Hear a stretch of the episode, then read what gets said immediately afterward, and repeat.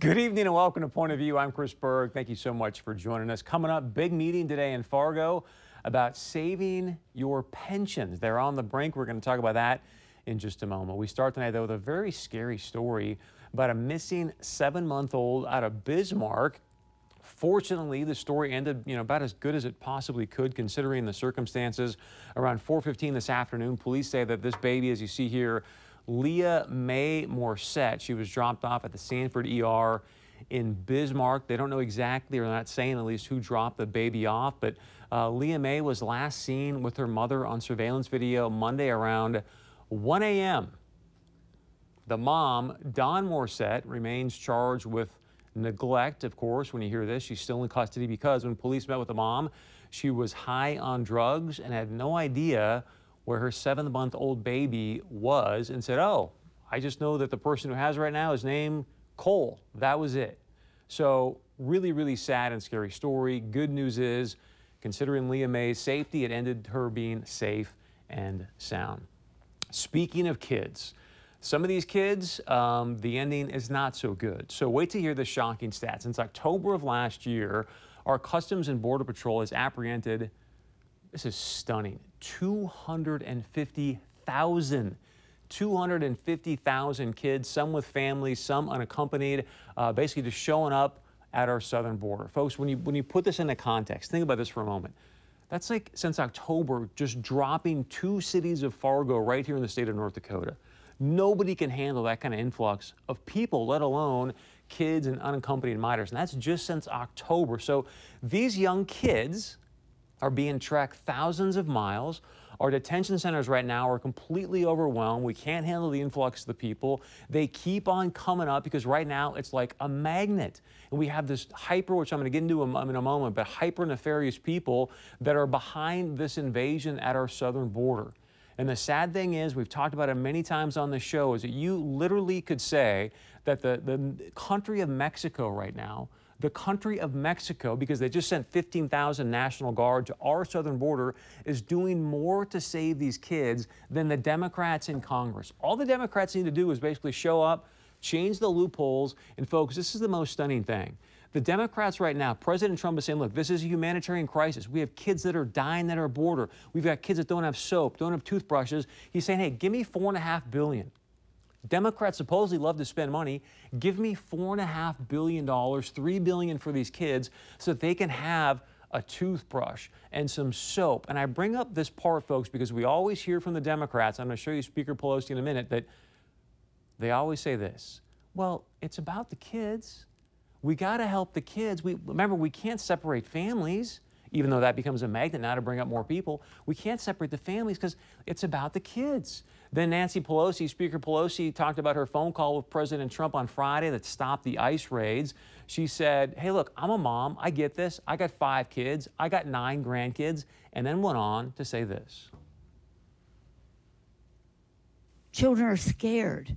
You're scaring the children of America, not just in those families, but their neighbors and their communities. You're scaring the children. And I do think that. Some- the children are scared because we say, hey, we might go have an ICE raid and their parents aren't following the deportation orders. The children are scared because we obviously want to change the magnet in the asylum laws that are bringing these people up to our southern borders. You want to talk about scared folks? I can't even believe I'm going to show you this, but this is, according to ICE, this is actually real. We've talked about it before on the show, but the fact that ICE tweeted this out today, it breaks my heart. And, and you want to talk about being scared? This is what they said. ICE is taking a multi-pronged approach to combat fraudulent, fraudulent families, deploying teams of investigators to the border, investigating transnational criminal networks, and more recently launched Operation Noble Guardian Targets because child recycling to stop these young kids, young unaccompanied minors from being used as political pawns because the Democrats won't show up and change the asylum laws. It becomes a magnet for these people to come up. And now you've got nefarious people. You want to talk about being scared? Think about being a 9, 10, 11 year old kid and you're basically, you're a slave. You are being recycled and they won't show up and do the, the 4.5 billion. They won't show up and close the loopholes when you've got kids that are being recycled. What they do is they bring them up, because these parents or these people, not even parents, these people know, hey, if I've got a kid, I'm going to get to stay. My asylum process gets to be adjudicated while I'm in the United States, and then they send the kid back to El Salvador or Honduras or Nicaragua, bring him back up the track, get him in. Send, I mean, folks, you want to talk about being scared? That's scared. You want to talk about what else is being scared? Is now you've got families that are doing this. This just happened down at the Rio Grande at the uh, border between Mexico and Texas. A Salvadorian father we can bring this picture up, please. And a 23 month old daughter. If that doesn't break your heart, I don't know what will. And I'm so sick and tired of these young kids being used as political pawns to have bad images against Donald Trump so they can win in 2020 or keep the House. Or, folks, we're talking about simply a 15 minute meeting to change asylum laws to fund $4.5 billion so the kids that do get through, we can actually take care of and do it the right way. They won't even show up and do that. So please, Speaker Pelosi, don't talk to me about scared kids. Don't talk to me about, oh, it's about the kids, Chris. Then do something. Do something, please. We are begging you after I see that you've got kids being recycled through the border. All right, to lighten things up a little bit, because that's some pretty heavy stuff there. Uh, you know, oftentimes we sort of joke on the show about how Minnesota can be. You guys text me in and say this. It's even me saying it, how Minnesota can be anti-business. You know, they got the high taxes, lots of regulations, all that kind of stuff that goes on in Minnesota. I know many of you because I've got friends. They have their businesses in Minnesota. They've moved them over to North Dakota now because the low tax rate, low regs, all that kind of stuff. Well, now Minnesota, in Minnesota, it's illegal if you're a young entrepreneur, you want to make some extra side cash. You can't even run a lemonade stand. You have to have a permit to run a lemonade stand. Otherwise, they're going to shut you down and then they probably charge you some fee. So thank goodness Country Time Lemonade is saying, hey, you know what? We don't want to see that. We want to see young entrepreneurs go out there, do good, do right, and bottom line, Minnesota, just let's get rid of some of the regulations. Stop with all the regulations and let's do this let's make lemonade stands great again. Doesn't that sound like the right thing to do? Had to have a little levity there. All right, just a couple hours ago here in Fargo, there was a big meeting to talk about the future of these central states pensions, multi-state pensions. Been in a lot of trouble. People have been made promises, and now uh, they may not have those promises kept. So joining us tonight to give us the lowdown on the meeting and sort of what's next for to shore up these pensions, North Dakota State Senator Curt Kreun, as well as Dennis Curran and Bob Berg. They uh, by the way, Bob Berg, no relation, right, Bob? Right, no relation. but they're on the national committee to help out with pensions and uh, senior rights. So, to all three of you guys, thanks so much for being here. We really, really appreciate it. Bob, we'll start with you. Meeting today here in Fargo. You and I have talked about this, and Dennis now for the past several years. What's the big takeaway for audience that happened in today's me meeting? Well, um, I guess our, our point today was to get it across to a few of our representatives and Senator current year, um, what's really been going on with our pension. Um, the government took over our pension fund in 1982, and since then they lost 70 billion dollars of the money that was supposed to be paid to us in our senior years. Can you say that one more time? The government it's took like, over hey, our pension. I'm from the government. I'm here to help. Yeah, okay. Right. The government the, took over the pension when? Took it over from the Teamsters. So this is not a union. Excuse me. This is not a union issue anymore. This is a government issue. Um, the government took over. They started overseeing our pension in 1982. Since then, they've lost 70 billion dollars of our money that we're supposed to live on in our senior well, how did lose 70 billion? What do you mean? Just mismanagement, misinvest or invested in poor investments. Um, I've understood that they've done some illegal investments overseas with the money. Uh, Goldman Sachs, Northern Trust, some of those companies. Uh, Wait, so you had a government, Dennis, I'll go to you. You had a government entity that was making illegal investments. It was called the Consent Decree of 1982. Uh, and it was response to our involvement with uh, quote unquote uh, unsavory types where we owned a good amount of Las Vegas with the Central States Pension Fund. They made us divest everything that we had within Las Vegas and we were put underneath the auspices of Wall Street basically Goldman Sachs, Northern Trust, and others in there. And during the course of that time, uh, what really took us down was the was the Great Recession of 2008. Uh, UPS had just put in put in about seven eight billion dollars into the fund in 2007 uh, to help shore it up and to uh, uh, pull some of their people partially out of the fund.